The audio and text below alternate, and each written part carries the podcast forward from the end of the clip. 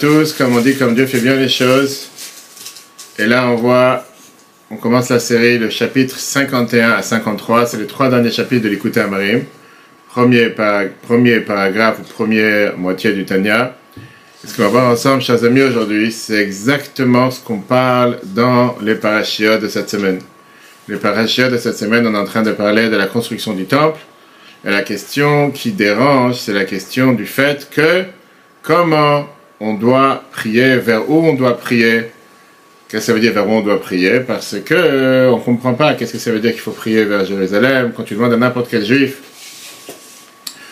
où prier, où faire la Hamida, tu dis toujours vers l'Est, chercher où se trouve l'Est, etc. Et la question elle est a priori pourquoi Dieu se trouve partout. Tu dis clairement dans la prière, Malé, Kolar, Etzkevodo, que Dieu il est partout. Si Dieu il est partout, je vois pas la raison pourquoi il faudrait prier seulement vers un endroit et pas vers les autres endroits. Et d'abord, revenons à ce qu'on a vu les chapitres précédents. Jusqu'à présent, si on récapitule ce qu'on a vu jusqu'à maintenant, on a vu comment le Tanya nous explique les différents combats qu'il y a dans l'âme, dans le corps, pardon, qui gouverne qui. Le fait que tu as ce qu'on appelle le Benoni qui est celui qui doit se battre sans arrêt pour pouvoir faire surmonter les forces de l'âme sur les forces du corps. On a vu aussi, bien sûr, le fait qu'on a le devoir d'avoir la simcha. On n'est pas pour rien dans le mois d'Adar, d'avoir la simcha pour le service de Dieu comme point central pour servir Dieu. On a appris aussi sur le but de la création du monde, pourquoi Dieu il a créé le monde, pour avoir une résidence ici-bas, et c'est là où on est arrivé les dernières semaines. Et donc, on a compris aussi l'équilibre qu'on doit avoir entre la pensée et l'action. On a vu aussi la place que doit avoir le sentiment. Et on a fini avec les différents sentiments qu'une personne peut avoir, qui sont les sentiments, on a vu, c'est l'amour, la crainte, la miséricorde. Et on a vu la semaine dernière dans le sens de la vie, qui était en réalité, on a compris dans les chapitres de 40 à 50, l'exemple du Zohar sur la bougie, sur l'huile, la mèche. Et on a vu comment la Shrina, comment la divinité règne à travers le corps de chacun d'entre nous. Par quoi ? Par la Torah et les mitzvot, par ça qu'on fait les mitzvot concrètes. On avait la différence entre la Torah et les mitzvot. Non, le problème, il est qu'on voit dans tous ces chapitres, et surtout, comme j'ai dit, cette semaine Vayak, elle répète encore une fois la paracha qui vient et qui nous parle sur le fait que Dieu a créé, de nous demander de créer un temple. Le fait que Dieu nous a demandé de créer un temple, c'est pour ça que Dieu nous a demandé de créer un temple, il a demandé la fameuse phrase « Veshachanti betocham ». Veshachanti betocham, ça veut dire « Je règnerai parmi vous ». Très bien. Mais on sait que dans le temple même, on a vu qu'il y a différents niveaux de Kedusha. Il y a le Saint, il y a le Kodesh, il y a le Saint des Saints. Et pareil, on sait très bien que la divinité n'est pas la même dans différentes personnes. Une personne qui apprend la Torah, une personne qui apprend moins la Torah. Maintenant, si Dieu se trouve dans chaque endroit, pourquoi? Quel est le but de dire que la Shrina, la divinité, se trouve dans un simple endroit, dans un seul endroit? On a vu un cours il y a quelques semaines, et on peut revoir sur l'application de Torah, justement, avec les chérubins, le fait que la Shrina parlait à travers les chérubins. La Shrina se trouve partout. Tu dis tous les matins dans la Tfila, Malé, Kolar, Etzkevodo. La sainteté de Dieu se trouve partout. Et donc, avec cette série de trois chapitres, le Mourazaken va terminer la première partie de l'Écoute à Marim du Tanya, qui vient t'expliquer sur l'importance de qu'est-ce que ça veut dire Veshachanti betocham. Qu'est-ce que ça veut dire que Dieu aidé, je résiderai parmi vous. On va voir la ressemblance qu'il y a entre l'âme et entre le corps, la manière comment Dieu fait vivre le monde. On va comprendre en profondeur qu'est-ce que ça veut dire la Shrina, tout court, comment la Torah est descendue sur terre, on va comprendre c'est quoi le Saint des Saints, et surtout on va comprendre comment faire résider la Shrina à travers nos actions concrètes dans les mitzvot que nous faisons tous les jours. Donc le chapitre 51, qu'on commence aujourd'hui, c'est le chapitre qui nous parle le relationnel qu'il y a entre la Shrina, entre la divinité, et entre le monde. Comprendre comment la Neshama fait vivre le corps. Pourquoi c'est important de nourrir son âme de la même manière qu'on fait nourrir le corps. Et avec ça, on va comprendre comment Dieu fait vivre le monde. C'est numéro 1. Chapitre 52 et chapitre 53, on va voir comment la Torah est la source de vie du monde. On va voir comment la Shrina est descendue de niveau en niveau jusqu'à ce qu'elle arrive dans notre terre, dans notre planète. Et la conclusion sera que le meilleur moyen aujourd'hui de faire descendre la Shrina sur terre, c'est en apprenant la halakha, la loi, bien sûr, aussi l'accomplissement des mitzvot concrètes. Ça, c'est l'huile qui va pouvoir faire brûler l'âme animale. Donc voilà le menu pour les prochains trois chapitres. Bon, aujourd'hui, on va se focaliser sur le chapitre 51 qu'on commence aujourd'hui. Comme j'ai dit, tous les précédents chapitres se trouvent sur l'application Torah ainsi que sur les différents podcasts, Spotify, Google et Apple, etc. Donc, le chapitre 51 explique comment la Shrina se trouve dans n'importe quel endroit dans le monde, mais particulièrement dans certains endroits. C'est pas de couteau là-bas, il y a des couteaux, non? Ok. Maintenant, la question qui dérange, comment tu peux dire que la Shrina, que Dieu réside dans le temple, que Dieu réside dans le Beth Amikdash, alors qu'on te dit très bien que Dieu il se trouve dans chaque endroit? Malek al haaretz kevodo, Dieu se trouve partout. Et pour ça, il faut comprendre par rapport à l'âme. L'âme dans le corps, si je demande à quelqu'un où se trouve ton âme, est-ce que ton âme, elle se trouve dans ta tête ou dans ton pied? Allez-y, j'attends la réponse, chers amis. Tu dis dans les deux. Où est la source de l'âme? On avait dit le foie, je crois. Le foie. On avait dit le cœur, on avait dit la tête, on avait dit le sang. Le cœur, le sang. Que Dieu nous en préserve. Si quelqu'un y perd son pied, il est toujours vivant. Si quelqu'un y perd sa tête, il n'est pas vivant. Je ne veux pas dire que, bien sûr que la vie se trouve partout, mais il y a certains membres qui ne sont pas vitaux. Certains membres que, bon, si Dieu nous en préserve, il y a un membre qui se sépare, la personne est toujours vivante. D'un côté, l'âme, elle est spirituelle, elle est plus haute que les membres. Tu ne peux pas dire qu'elle se trouve dans un membre plus que dans un autre membre. C'est la première chose. Elle est partout pareille. De l'autre côté, bien sûr qu'il y a une différence entre chaque membre. Parce que chaque membre reçoit une force différente d'une autre membre, comme la vitalité matérielle. Et troisièmement, on va voir comment la neshama se trouve essentiellement dans le cerveau. Et du cerveau, elle va éclairer dans le corps. C'est la centrale. Comme dans le matériel, c'est exactement la même chose avec le matériel. Que tu as la vie, la centrale, que Dieu nous en préserve, quelqu'un qui reçoit une pierre ou un clou dans le cerveau, une balle dans le cerveau. Beaucoup plus compliqué après de bouger les mains et les pieds, de parler, etc. Comme les attaques cérébrales, que Dieu nous en préserve. Le cœur aussi. On va y arriver. Dans l'exemple que la Mozakan amène dans Tanya, Dieu il est infini, il est plus haut que le monde, donc Dieu se trouve partout, dans tous les mondes. De l'autre côté, le dévoilement de Dieu se trouve dans chaque créature de manière différente. Juifs, non-juifs, plantes, minéraux, végétaux, etc.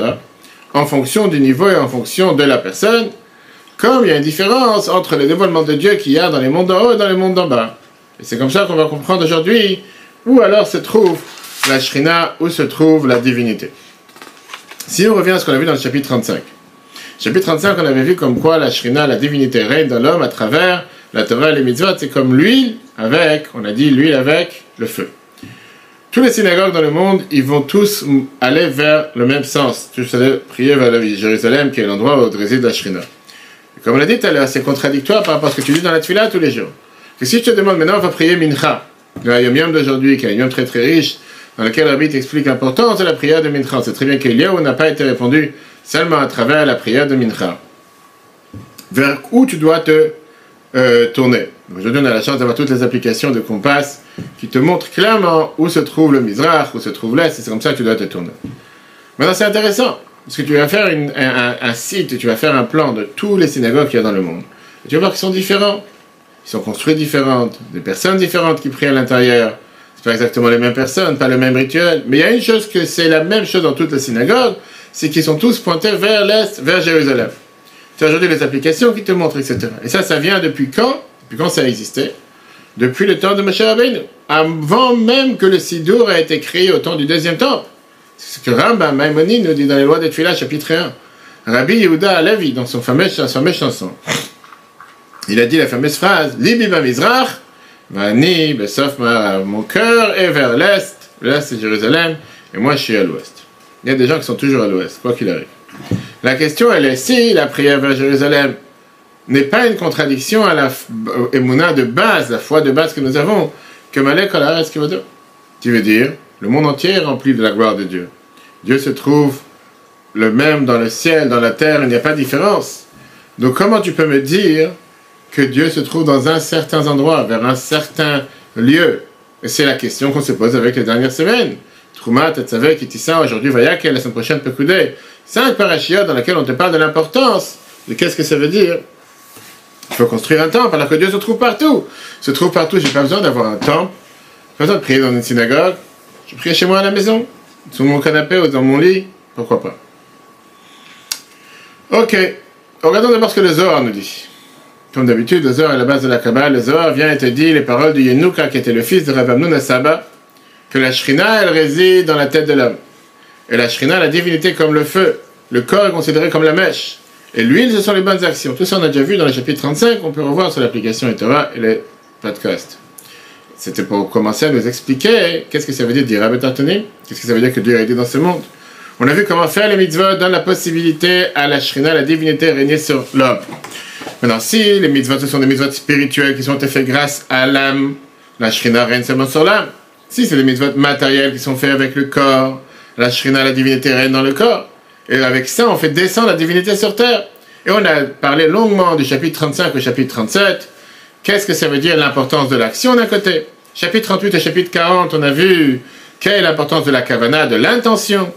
Chapitre 41 et chapitre 50, on a vu les différents sentiments qu'on peut avoir derrière l'intention. Derrière la kavana que tu peux avoir, on a vu l'amour, la crainte, on a vu l'amour comme le feu, l'amour comme l'eau, etc. Donc ça, c'est le fameux débat. Où se trouve la Shrina, où se trouve la divinité? Dans les mondes d'en haut, dans les mondes d'en bas. Le Mohr Zaken, il vient maintenant terminer bientôt dans quelques chapitres, 3 chapitres. Première partie de l'écouter à Marim de Tanya. Et là, il dévoile une profondeur dans ce qu'a dit Yenouka Kiyue, qui a deux parties importantes à savoir. D'un côté, on te dit que la Shrina se trouve dans la tête. Comment tu peux me dire que la divinité se trouve plus dans la tête et pas dans tout le corps, dans chaque endroit? Et pourquoi juste dans la tête?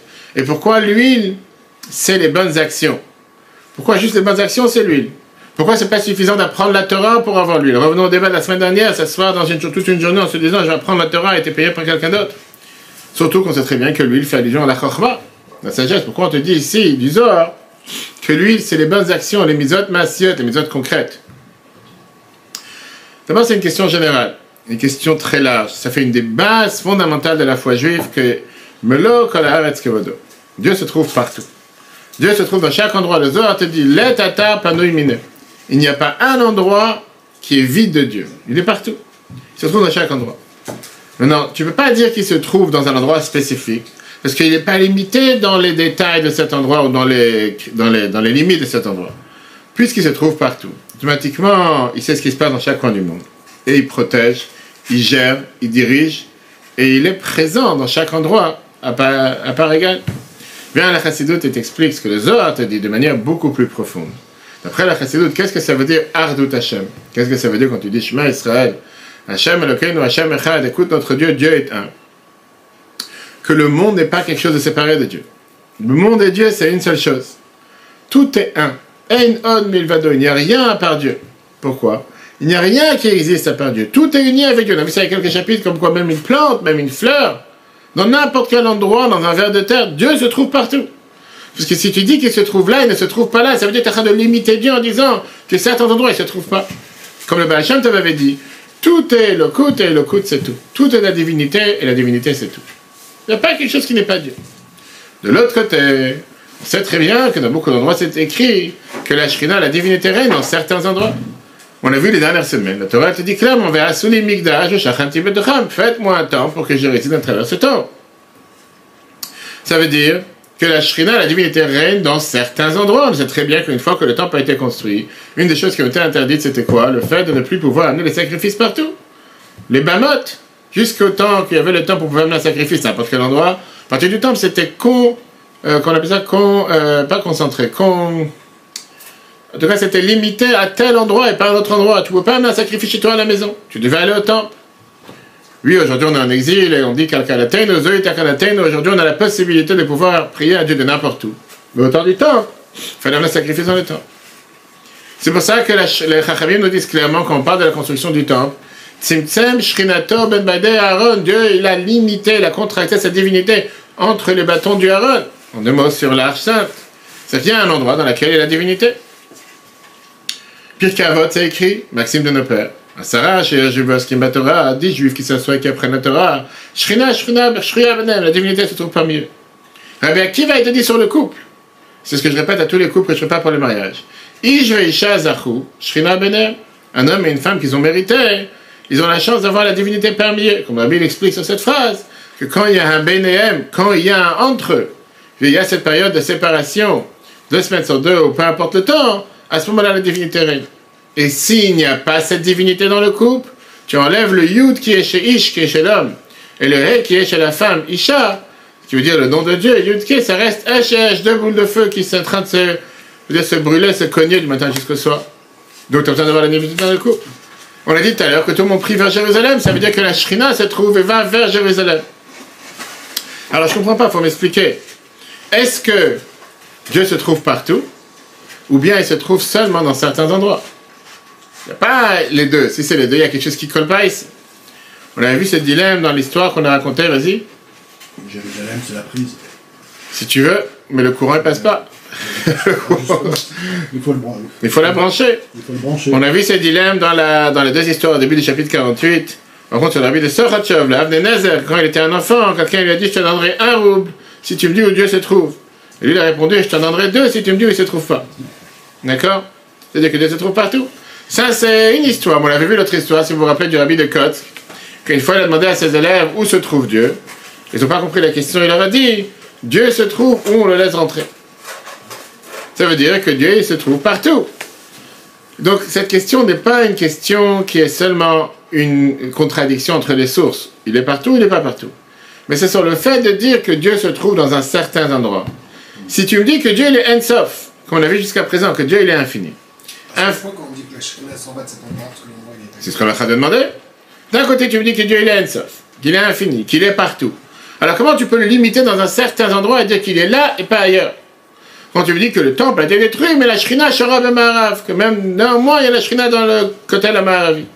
Comment tu peux limiter, contracter, consacrer, j'ai oublié le mot, quelque chose, de confiner Dieu dans un tel endroit et pas ailleurs? Pourquoi pas ailleurs? Shlomo HaMelech, le roi Salomon, avait déjà posé cette question quand il a inauguré le premier temple. Hashamayim u'shmei hashamayim lo yechalkelucha af kebayit hazeh. Le ciel et les cieux des ciels ne peuvent pas te contenir, c'est tellement illimité. Cette maison va lui pouvoir te contenir. C'est ce petit endroit qui fait 150 mètres, 150 mètres, bref. C'est pas ça qui va contenir Dieu. Avant d'avoir la réponse, il faut d'abord continuer à élaborer ces sources qui nous disent ces deux choses. Parce que d'abord, il ne faut pas se voiler la face. On parle de différents niveaux de Dieu, lui que tu veuilles ou pas. Il y a un niveau de Dieu dans lequel on te dit « Malek al haaretz kodo ». Dieu se trouve partout. Parce que ça, c'est ce qui se trouve dans chaque endroit à part égale. Il y a un niveau de Dieu qui est écrit Veshachanti betocham, qu'elle se trouve dans tel endroit et pas dans un autre endroit. Et comme j'ai dit tout à l'heure, la Moazakel est toujours terre à terre. Et il t'amène le meilleur exemple avec. Je crois que ça coule en dessous. Okay. La Moazakel t'explique que ça correspond au corps. Dans la centrale, on va dire la centrale nucléaire qui est le cerveau. Mais tu ne peux pas dire que la vitalité qu'il y a dans le cerveau est la même qu'il y a dans l'ongle du doigt de pied. Non.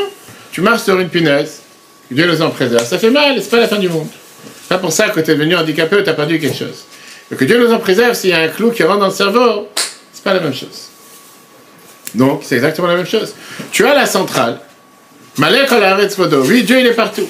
Comment il s'habille dans chaque endroit? Dans chaque endroit, il s'habille de manière différente. Et c'est pas pour autant qu'il est limité. Oui, tu as la vitalité, tu as la divinité qui est, tu as la vitalité qui est dans tout le corps, et que Dieu nous en préserve. Quand il y a un membre du corps qui a plus de vitalité qui rentre, tu peux commencer à avoir un doigt bleu ou quoi que ce soit, et tu dois te séparer de ce doigt que Dieu nous en préserve. C'est pas pour autant que la personne n'est plus vivante. La vitalité elle est partout, mais elle est beaucoup plus grossière dans la paume du pied qu'elle est plus raffinée dans le cœur ou dans les membres qui sont au-dessus. On a vu ça dans les chapitres précédents, dans le jargon chassidique kabbaliste. Mais Malek Olamim, Sovev Kolamim, qui voulait dire si Dieu il réside à l'intérieur des mondes ou s'il survole le monde. S'il y a une influence de Dieu dans les 4 mondes, on avait vu le monde de l'émanation, le monde de la création, de la formation et de l'action. Et on a vu comment le monde de l'émanation, qui est le monde d'Atsilut, c'est un monde dans lequel il n'y a pas de mal, on voit Dieu à l'état pur, ou bien comment il est dans le monde de l'action, qui est notre monde dans lequel on ne voit pas Dieu. Et ça, parce qu'on ne le voit pas, ça veut dire qu'il n'existe pas. Et donc, avant de comprendre comment se fait-il que la Shrina, la divinité, se trouve dans certains endroits, on doit aller en arrière et comprendre d'abord c'est quoi la Shrina. Qu'est-ce que ça veut dire la divinité, quand tu parles divin? Oui, chacun considère sa femme comme Dieu, ou son mari comme Dieu, peu importe. Qu'est-ce que ça veut dire divin? Est-ce que la Shrina et Akadosh Baruch Hu, qui veut dire le Saint béni soit-il, c'est la même chose? Tu dis dans la prière, surtout chez les Sfaradim qui ont l'habitude de le dire avant chaque mitzvah, chez Chabad, les autres communautés, on le dit avant Baruch Shama, le Shem Yichud, Qu'est-ce que ça veut dire? Trilochimus et Havayera, on a vu plusieurs, la mauvaise la crainte. Qu'est-ce que ça veut dire? La simple Kuchabrihu, c'est-à-dire la Kadosh Baruch Hu, Dieu et la divinité. C'est deux personnes différentes, c'est deux choses différentes. C'est comme on l'a dit dans tout un cours que je te donnais la semaine dernière, qu'on explique par rapport à Moshe, que Dieu te dit, Dieu dit à Moshe, que tu saches que même en toi, le peuple juif va avoir confiance, à tel point qu'on dit la Shira tous les jours, nous avons confiance en Dieu et en Moshe de serviteur. C'est de là qu'on apprend l'importance et le rôle d'un tzaddik et d'un rabbi. C'est pas une entité qui est partenaire avec Dieu. Oui, mais le peuple juif, on a besoin de pouvoir s'attacher à Dieu, passer par un tzaddik, qu'on veuille ou pas, c'est comme ça que Dieu nous l'a dit dans la Torah. Alors comment se fait-il, quand tu fais la prière, tu dis le Shem Yichud, que Shem Yichud ou Shrinte, pour l'union de Dieu et la divinité. Alors c'est quoi la divinité? C'est pas Dieu. C'est quoi? Ça veut dire que c'est deux choses différentes, comme on a expliqué longuement dans le chapitre 41. Alors essayons de comprendre qu'est-ce que ça veut dire d'abord la Shrina. C'est quoi cette Shrina? C'est ça que l'Admor HaZaken il vient et te pose dans la question au début du chapitre 51. Quel est le rôle? Qu'est-ce que ça veut dire que la Shrina, elle était dans le Kodesh HaKodashim, dans le Saint des Saints, dans d'autres endroits? Malek Ola Eretz Golan, on a dit. Dieu se trouve partout. Et la réponse, il va nous expliquer, avec les paroles du Yenouk, qu'on a vu tout à l'heure, le fils de la Babylone de Saba, que la Shrina réside dans la tête à travers les bonnes actions. Plus quelqu'un il fait des bonnes actions, plus la Shrina réside parmi lui. Moins quelqu'un il fait des bonnes actions, moins la Shrina réside chez lui. Peur avec ton Aleph chapitre 51, hein. On n'a pas quand même répondu, on commence, c'est temps. Ce sont les bonnes actions, c'est les mitzvot. Les mitzvot, ce sont les mitzvot massiot, les actions concrètes, les bonnes actions, tout de suite. Les bonnes actions, tout le monde peut en faire. Ça dépend quoi? Si tu donnes manger à ton chien, c'est pas forcément une mitzvah. C'est une mitzvah parce que tu as nourri ton chien, tu as le devoir de nourrir ton chien. Mais c'est pas la même chose que mettre tes tefilines ou apprendre la Torah avant. Voilà, commence. Pour comprendre les phrases qu'on a vues dans le chapitre 35, pardon, la phrase de Yenouk, le fils de Rabbi Abdou Nassab, que la lumière de la Shrina c'était l'huile, et les bonnes actions, que la lumière de la Shrina elle a besoin de l'huile, et ça ce sont les bonnes actions. Ça veut dire, le verset il faut d'abord expliquer pour comprendre ça un peu, qu'est-ce que ça veut dire que réside la Shrina? Shaita Shara Bebait Kodashim, qu'elle résidait dans la maison du temple, dans le Saint des Saints. Vechain, Kolmekom, et pareil, chaque endroit, Shaita Shrina, où réside la divinité. Maïniano, qu'est-ce que ça veut dire une chose pareille? Qu'est-ce que ça veut dire un tel endroit où règne la divinité? Alors, le monde est plein de sa gloire, ce qu'on dit tous les jours dans la prière. Veletata Panoimine, comme c'est écrit dans les Zohar, qu'il n'y a pas un endroit qui est vide de la gloire de Dieu, comme c'est écrit dans les Zohar. On dit, Malek Ola Eretz Golan, dans la Kedusha tous les jours, Kadosh, Kadosh, Kadosh, Hashem, Tzakod, Malek Ola Eretz Golan, etc., dans Yishaïr. Le Midrash dans Bereshit Rabbah, chapitre 4, il nous raconte sur un Kuti, quelqu'un qui était des nations du monde, qui a demandé cette question à Rabbi Meir Bar Halanes. Il a demandé la question, comment est-ce possible que dans Jérémie 23, c'est écrit, avant ils étaient très, on va dire, instruits, comment c'est écrit, Alo et Hashamayim v'atar et animale. Dieu était dit, j'ai rempli le ciel, j'ai rempli la terre, tout est plein de ma gloire. Et on te dit que Dieu est parlé avec Moshe et Aaron à travers de la tente d'assignation, le Ohel Moed, entre les bâtons du Aaron. C'est vraiment limité comme histoire. On parle ici de 5 mètres. C'est rien de rien. Qu'est-ce qu'il lui a dit Rabbi Meir? Rabbi Meir a répondu à ce Kuti en lui disant, amène-moi des loupes. Des loupes pour pouvoir voir un grand. Il a dit, il y a, je ne sais pas c'est dans quel parc, si c'est le jardin d'acclimatation ou ailleurs, que tu rentres dans une pièce et tu as les différents miroirs. Où une fois tu te vois très long, une fois tu te vois très gros, une fois tu te vois très maigre. Il y a des gens qui aiment bien passer du temps là-bas, ça les arrange pour pouvoir prendre des photos d'eux-mêmes. Il a amené une loupe qui le fait montrer très large, très grand. Après, il lui a dit, amène-moi une loupe qui rapetissit. Je sais pas, il y a des loupes ou des trucs qui font rapetisser la lettre.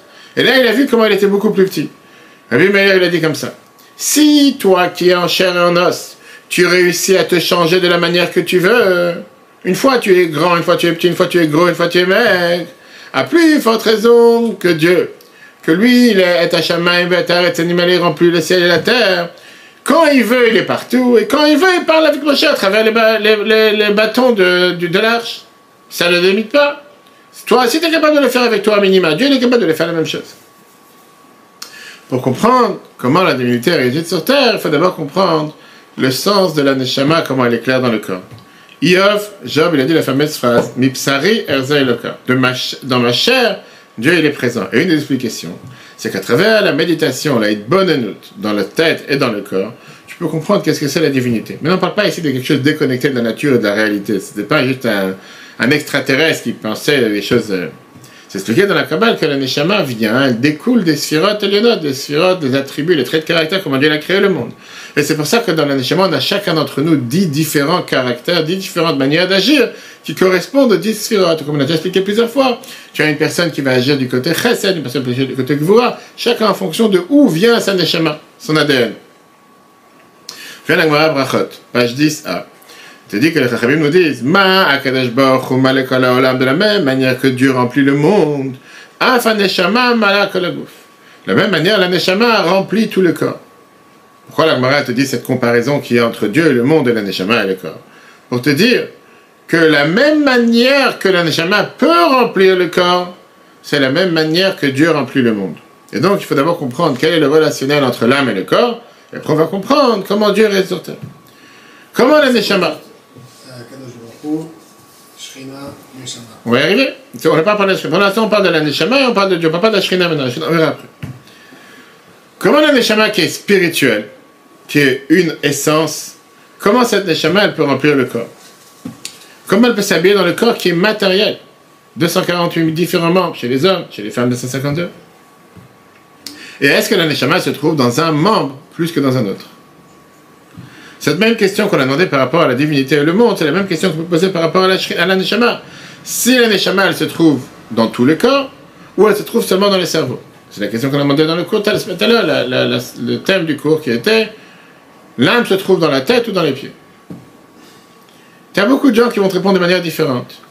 La tête sans pieds ne vaut rien. Lui te dit « Oui, on peut travailler sans bouger. » Peut-être, mais tu ne peux pas te déplacer. Si tu n'as pas des pieds pour déplacer, alors aujourd'hui, tu as des chaises roulantes, des fauteuils, que Dieu nous en préserve, mais tachlis, comme on dit. La tête ne peut pas se déplacer sans pied. D'un côté, tu ressens la Neshama dans tout le corps. De l'autre côté, tout d'abord pourquoi? Le fait que d'abord tu ressens les membres vivants et ne sont pas morts, ça vient de la Neshama. Que sans Neshama, malheureusement, les membres ne sont pas vivants. Et parfois, comme je l'ai dit, tu as un membre qu'il faut s'en séparer de lui parce qu'il n'y a plus de vie à l'intérieur. De l'autre côté, tu ne peux pas dire que tous les membres ont la même valeur. Tu ne veux pas dire que tous les membres ont les mêmes qualités. Chaque membre est construit de manière différente et chaque forme vient lui donner la capacité d'agir et d'exprimer son âme de manière différente. Tu ne peux pas dire que les pieds qui t'emmènent à la synagogue, c'est la même chose que la tête qui réfléchit à la parole de Torah, c'est deux choses différentes. On va y arriver. Regardons maintenant plusieurs exemples. La vue. Quand tu parles de Koach HaReiyah, la force de pouvoir voir, l'âme, elle a différentes qualités, elle a cette qualité de pouvoir voir et intercepter les choses. C'est pas une caméra cachée, c'est pas comme un œil d'une caméra. L'œil d'une caméra, il comprend rien. L'œil d'une caméra, il est fait pour voir, prendre la photo. Il a compris la photo, il a rien compris. Il peut voir le plus grand accident devant lui, il n'a pas sursauté. Toi, tu vois deux voitures qui rentrent dedans, tu vois une explosion devant toi. Tout d'un coup, ça agit sur ta personne. C'est totalement différent. Dans le corps, tu as l'œil qui a le noir à l'intérieur de l'œil, etc. Et ça donne automatiquement, on va dire, l'impact à l'âme de pouvoir voir, intercepter et de pouvoir comprendre et agir en fonction de ce que tu as vu. Quand tu parles de l'entendre, c'est la même chose, l'œil, comme ça on dit. L'âme, elle a la capacité de pouvoir écouter l'autre, écouter soi-même. Dans le corps matériel, tu as le trou de l'oreille qui est capable de réagir à différents sons. Quand tu fais des tests de son en général, on va mettre un son beaucoup plus avec un casque, tu bouges le son, si tu entends ce son plus fort, moins fort, etc. Ça donne automatiquement un impact à l'âme de pouvoir intercepter le son. Un son beaucoup plus joyeux va te mettre en mode joyeux. Un son triste va te mettre en mode triste, etc. La parole, c'est exactement la même chose. Il y a le corps, la bouche qui exprime la parole. Il y a la bouche qui est créée avec les 5 manières de s'exprimer. La gorge, la langue, les dents, les lèvres et le palais, etc. De l'autre côté, ça donne la capacité à l'âme de pouvoir s'exprimer en fonction de ce que tu veux dire ou pas dire. Il y a le mécanisme, il y a la technique, et il y a ce qui se passe derrière aussi. Bouger, c'est encore plus généralisé, parce que l'âme, elle a la capacité et la volonté de pouvoir bouger d'un côté ou pas. Le pied, par exemple, il est grand et droit. La paume du pied, c'est fait pour avoir une assise, ou se tenir par terre, et donne la possibilité au pied de pouvoir bouger. Ça vient exprimer la volonté de l'âme d'avancer ou de reculer, de s'asseoir ou de se mettre debout. De là, on voit que le corps et l'âme, c'est un mariage. Le corps vient exprimer la volonté de l'âme. Et le corps vient exprimer l'âme qui se trouve partout, dans tout le corps.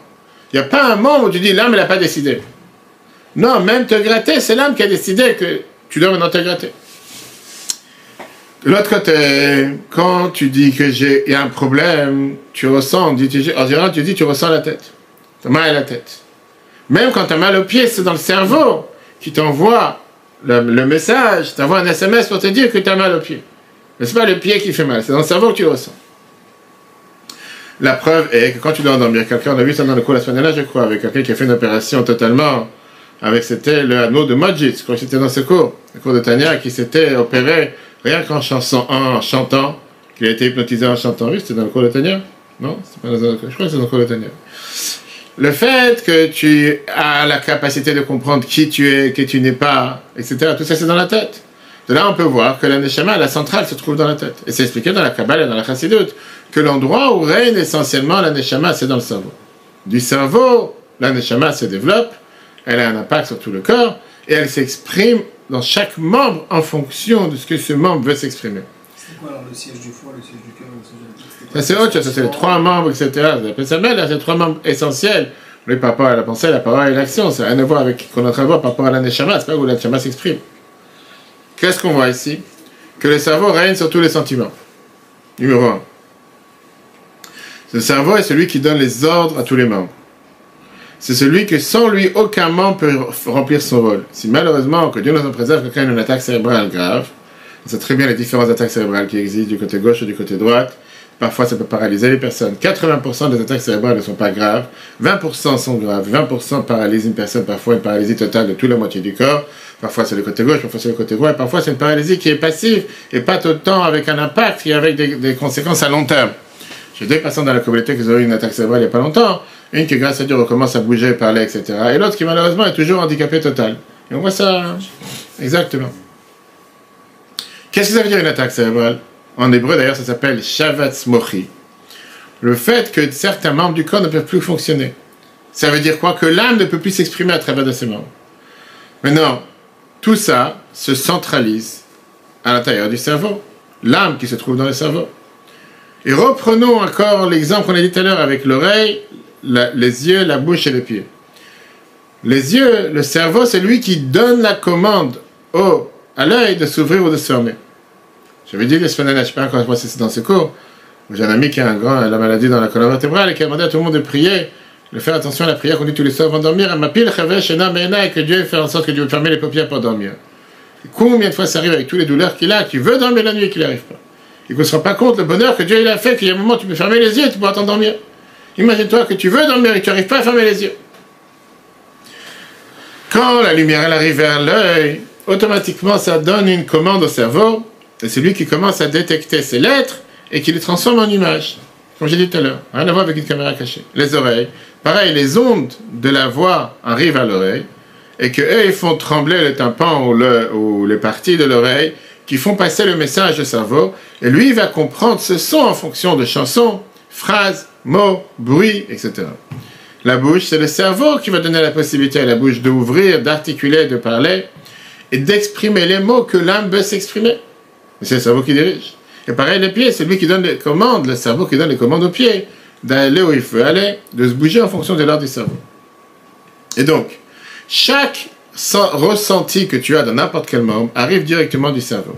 S'il y a un membre qui a été blessé ou qui a été impacté, la souffrance arrive au cerveau à travers le système nerveux. Si c'est un ongle incarné, si c'est un ongle qui rentre dans le doigt de pied, la souffrance monte au cerveau. Et donc, d'une certaine manière, la souffrance ne se trouve pas dans le pied et dans l'ongle. La souffrance se trouve dans le cerveau, pas dans le membre qui a été touché.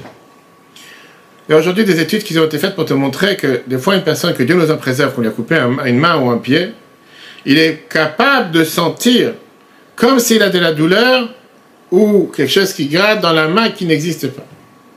Parce que dans le cerveau, la commande est toujours là, sauf qu'elle ne s'exprime pas. Parce que le sentiment, le ressenti n'est pas seulement dans la main, mais il est dans le cerveau. Sauf que quand malheureusement, il y a la connexion qui ne fonctionne plus entre le cerveau et le membre, Ça fait que quoi? Ça fait que d'une certaine manière, ce membre n'agit pas en fonction de la commande du sabbat. Je vous ai raconté l'histoire déjà avec un ami à moi qui est toujours vivant grâce à Dieu, Nachum Sesonkin. Il était avec nous à la yeshiva, et c'est quelqu'un que quand il y a eu, c'était en 1992 ou 93, quand l'Abbé était plusieurs fois en train d'aller faire des allers-retours à l'hôpital, après que l'Abbé a eu son attaque cérébrale, il y avait une fois, il y avait un Libanais, un Arabe, un terroriste, que Dieu efface son nom, qui est malheureusement en liberté aujourd'hui, Rachid Baz. Et il avait appris que l'abbé de Lubavitch, il allait partir avec un convoi à Manhattan, à Mount Sinai, à l'hôpital de Mount Sinai à Manhattan. Donc c'est dit qu'il faut qu'il va s'amuser à fusiller le convoi de l'abbé de Lubavitch. Maintenant, c'était on va dire, une ambulance qui était beaucoup plus sophistiquée qu'une ambulance simple. Lui, il savait que l'abbé se trouvait dans une ambulance blanche. Comme on était des élèves à la yeshiva, on avait l'habitude de poursuivre le convoi du rabbi pour aller prier à l'hôpital, faire télélim pendant l'opération. Je ne me rappelle pas si c'était une opération de la cataracte ou autre chose. Je ne me rappelle plus c'était quoi. Okay. Maintenant, cet animal, cet terroriste, lui savait seulement que c'était un vin blanc. Quand on est reparti de l'hôpital pour accompagner le rabbi à Saint-Saint-Mathieu, tout le monde se disait... Non, on suivait le convoi, c'était des dizaines, plusieurs dizaines de voitures. Et il y avait la police, il y avait l'escorte de police au départ. Et tout d'un coup, en revenant à Manhattan, pour tous ceux qui connaissent, c'est des routes qui sont tout à fait des blocs carrés. À un certain moment, moi j'étais dans les premières voitures, à un certain moment, tout d'un coup, le van blanc du rabbi a disparu de vue. Bizarrement. J'ai vu une minute d'inattention, disparu. C'est pas possible, on était comme des fous. C'est tout, on n'a pas commencé à tourner sur Manhattan, tourner s'il est parti telle rue, telle rue. Viens, on avance à 77, et on va arriver quand le rabbi il arrive, c'est tout. Quand le rabbi, on va accompagner le rabbi. On arrive à Saint-Parc, à Saint-Saint-Parc, on voit qu'on est arrivé avant que le rabbi il arrive. C'est bizarre, il y a quelque chose qui s'est passé. Bref, toute l'histoire court. On découvre que le FBI qui était au courant du plan de ces terroristes, à la dernière minute, a fait croire tout le monde que la ville prenait une direction et qu'ils ont pris la ville dans une autre direction, dès qu'après il est arrivé. Mais, quelle est l'histoire? Ce terroriste, lui dans sa tête, c'était la ville. Pour revenir de Manhattan, pour aller à Brooklyn, tu passes par le Brooklyn Bridge, le pont de Brooklyn. Donc lui, il s'est dit... Le vin blanc, c'est le rabbi, je vais fusiller le vin blanc. Donc il était sur la rampe pour monter sur l'autre côté. Et il y avait un vin blanc, mais qui était plein de bachorim, des élèves de yeshiva. Et il a fusillé. Et il a tiré sur plusieurs balles. Malheureusement, il y en a un qui a été tué, qui est enterré aujourd'hui juste à côté du hall. Il s'appelle Ariel Bashter, qui n'était pas dans ma classe, c'était dans la classe en dessous. Il y en avait trois autres qui ne sont pas de ma classe, la classe en dessous. Moi, un qui était Nachum Sesonkin, un Vilhelm et un Shapira. Un, il a acheté aujourd'hui à Amsterdam, il est à Kronach. Nachum Sesonkin, je ne sais pas où il est, chez en Israël, en Amérique. Et après, pendant quelques semaines, on allait dans les hôpitaux pour les visiter. Donc, un, il a reçu une balle qui est rentrée par la main, qui est sortie par l'autre côté. L'autre, il a reçu une balle qui est rentrée par l'arrière, qui a fait le tour du corps et qui s'est arrêtée jusqu'au cœur. Et grâce à Dieu, il a eu toutes ces opérations, etc. Lui, il a reçu une balle dans la tête. Il a reçu une balle dans la tête pendant quelques mois, il était dans un coma à l'hôpital. Et il y avait comme n'importe quel tuyau dans la tête pour enlever le pus, pour enlever tout ce qui avait gonflé dans la tête, etc. Bref, avec le temps, grâce à Dieu, il s'en est sorti. Mais, tout ça pour dire que jusqu'à aujourd'hui, il a la balle dans la tête. Ils ne l'ont jamais enlevée. Parce que c'est trop dangereux d'ouvrir le cerveau, etc. Et tout ça, ça a fait que ce qu'on est en train d'apprendre. Que quand elle a recommencé à marcher, quand elle a recommencé à bouger, etc. Quand tu lui disais bonjour, il fallait attendre, on n'avait pas compris au départ. Il fallait attendre quelques secondes, voire des fois une minute, jusqu'à ce que la commande du cerveau arrive à la main pour que la main te dise bonjour. Ça nous a montré ce qu'on apprend dans le Tania tout le temps. Qu'est-ce que ça veut dire qu'on ne réalise pas? J'ai dit parfois, quand tu es à mort, tu comprends la valeur. On ne réalise pas que Dieu nous a donné cette capacité au cerveau de dire avance ton pied, avance ta main, c'est dans la seconde. Puisqu'il y a eu, son cerveau était impacté. Et il a toujours la balle à l'intérieur. Ça a fait que, quand son cerveau, la commande du cerveau a demandé à la main, dis bonjour, ou avance même les pieds, perdez l'équilibre. Il devait marcher avec une canne. Et je ne sais pas c'était quel côté, au départ c'était vraiment très compliqué pour lui. Il s'est marié grâce à lui, des enfants. Mais c'était tellement compliqué parce que quand le cerveau te dit d'avancer, ou par exemple il y a une marche, fais attention à la marche, le temps de réaliser, de faire attention à la marche, t'es déjà tombé. Et comme ça, des centaines de détails qui te montrent comme quoi le cerveau qui est impacté, la commande ne passe pas en direct. Oui. Maintenant, c'est pour ça que le Mozakan continue en te disant c'est exactement la même chose par rapport à ce qu'Iyov, il a dit, mais ça rire, c'est le cas que de ma chair, Dieu se trouve dans ma chair, qui vient t'expliquer que de l'âme et le corps, tu peux comprendre comment se trouve la divinité de Dieu dans le monde. Puisque l'âme remplit tous les membres du corps. Mais, c'est quoi le mais? La centrale de l'âme se trouve dans le cerveau. Et du cerveau, elle se développe dans tous les membres du corps et elle donne en fonction de chaque membre ce qu'il a besoin, en fonction de ce que le doigt de pied a besoin, où le cœur a besoin, et c'est pas la même densité, c'est pas la même, je veux dire, raffinement, c'est pas la même impact, etc. Exactement la même chose quand tu dis que d'un côté Dieu se trouve partout, mais de l'autre côté il se trouve spécifiquement dans cet endroit. Achaïnian, mais il te dit, voilà, Kedirtiv, comme c'est écrit, comme on a vu dans Iov, dans Job, chapitre 19, verset 26, « Au mipsar yazel, le cas de ma chair, j'attrape Dieu. » De la même manière que l'âme de l'homme, il me mala, elle remplit kol ramach, et verra vous faire remplir tous les 248 membres du corps. Mais recheva drague, tu ne peux pas dire que l'âme ne se trouve pas dans une partie du corps. Afin que, néanmoins, il y a ce grand mais, Ikar Mishkana, l'essentiel de l'endroit où elle réside, où elle règne, Vashrata, et où elle a son impact, son influence, il c'est dans le cerveau.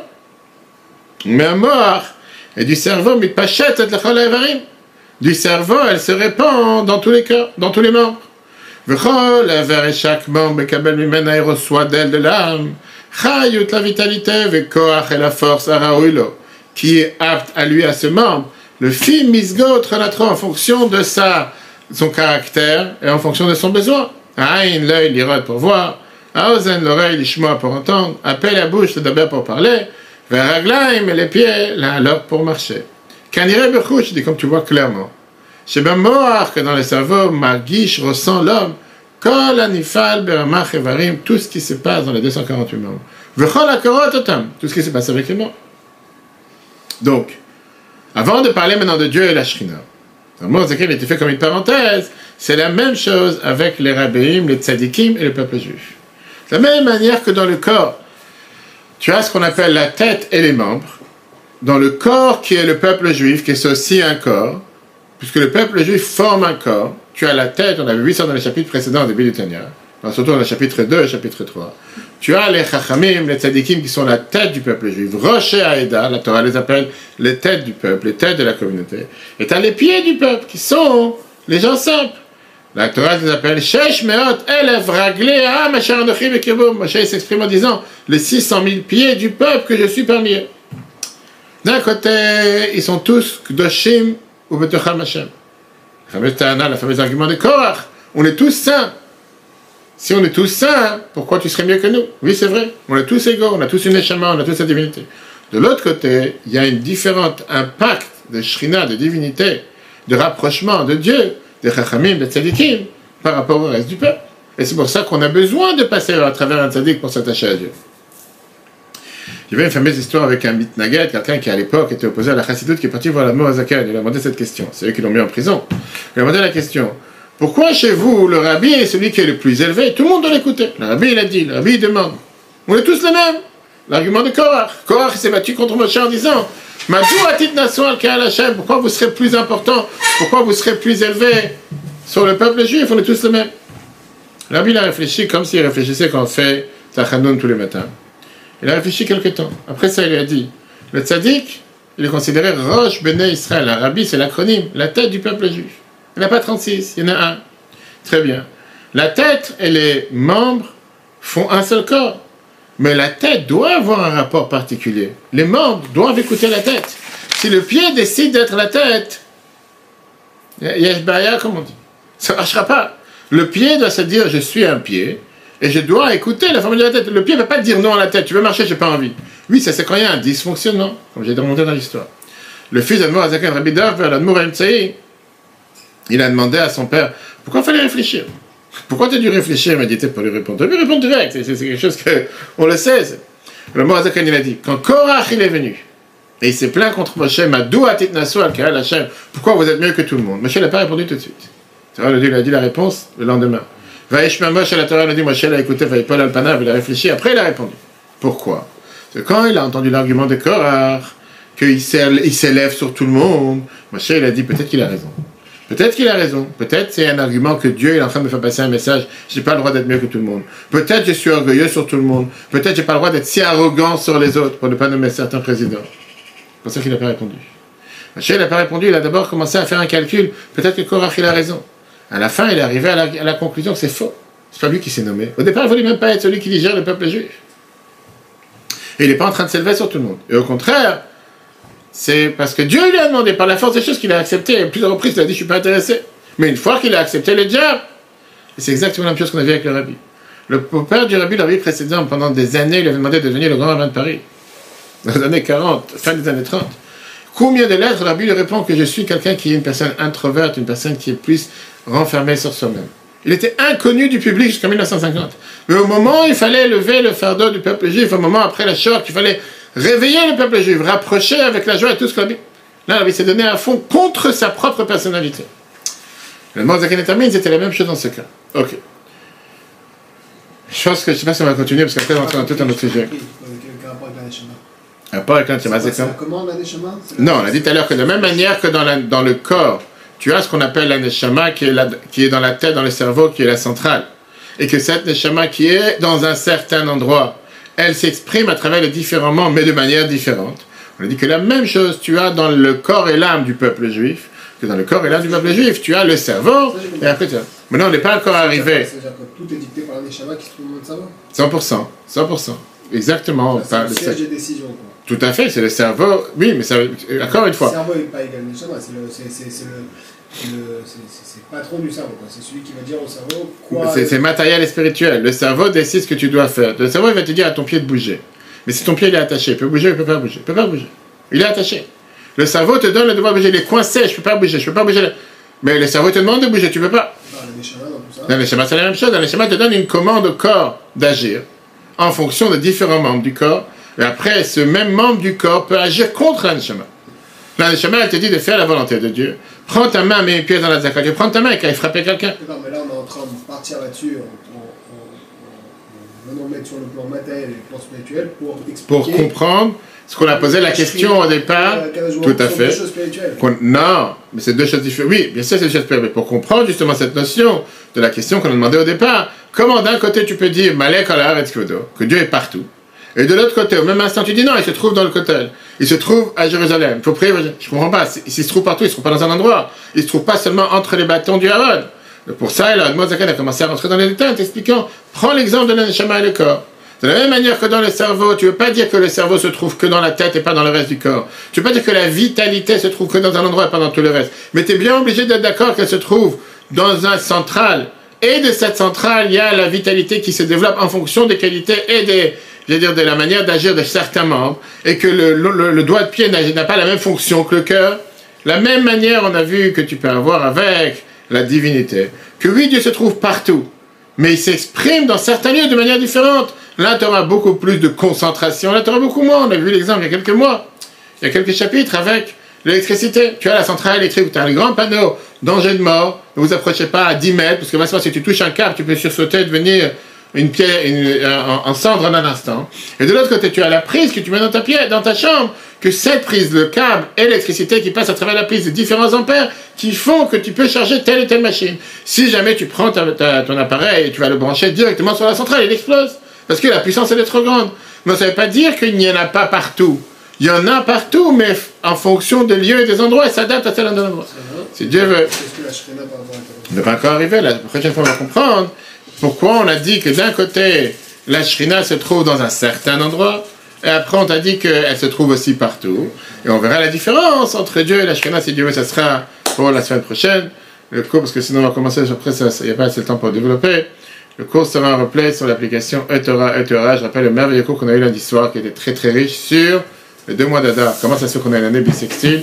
On a expliqué comment avoir la créativité, comment combattre l'ennui. Comment combattre la routine. On a expliqué le lien entre le soleil et la lune, pourquoi on doit avoir un tel calendrier compliqué. Pourquoi pas comme les musulmans que c'est que lunaire? Pourquoi pas comme le calendrier grégorien que solaire? Pourquoi on est obligé d'avoir ce mix des deux? Parce que ce Shabbat, on bénit le mois de la Adar, alors que là, on aurait dû faire Pessah dans 2 semaines et demie. Et on voit qu'on a apporté encore dans cette semaine. Donc, c'est intéressant de le revoir sur tous les podcasts, Spotify, Google, Apple, ainsi que l'application eTorah. Très bonne journée à tous. Chodesh Tov, on bénit ce mois, le mois d'Adar. Rappelons-nous que dans le mois de la joie, le mois de la Simcha qui annule toutes les mauvaises choses. Si Dieu veut, à la semaine prochaine.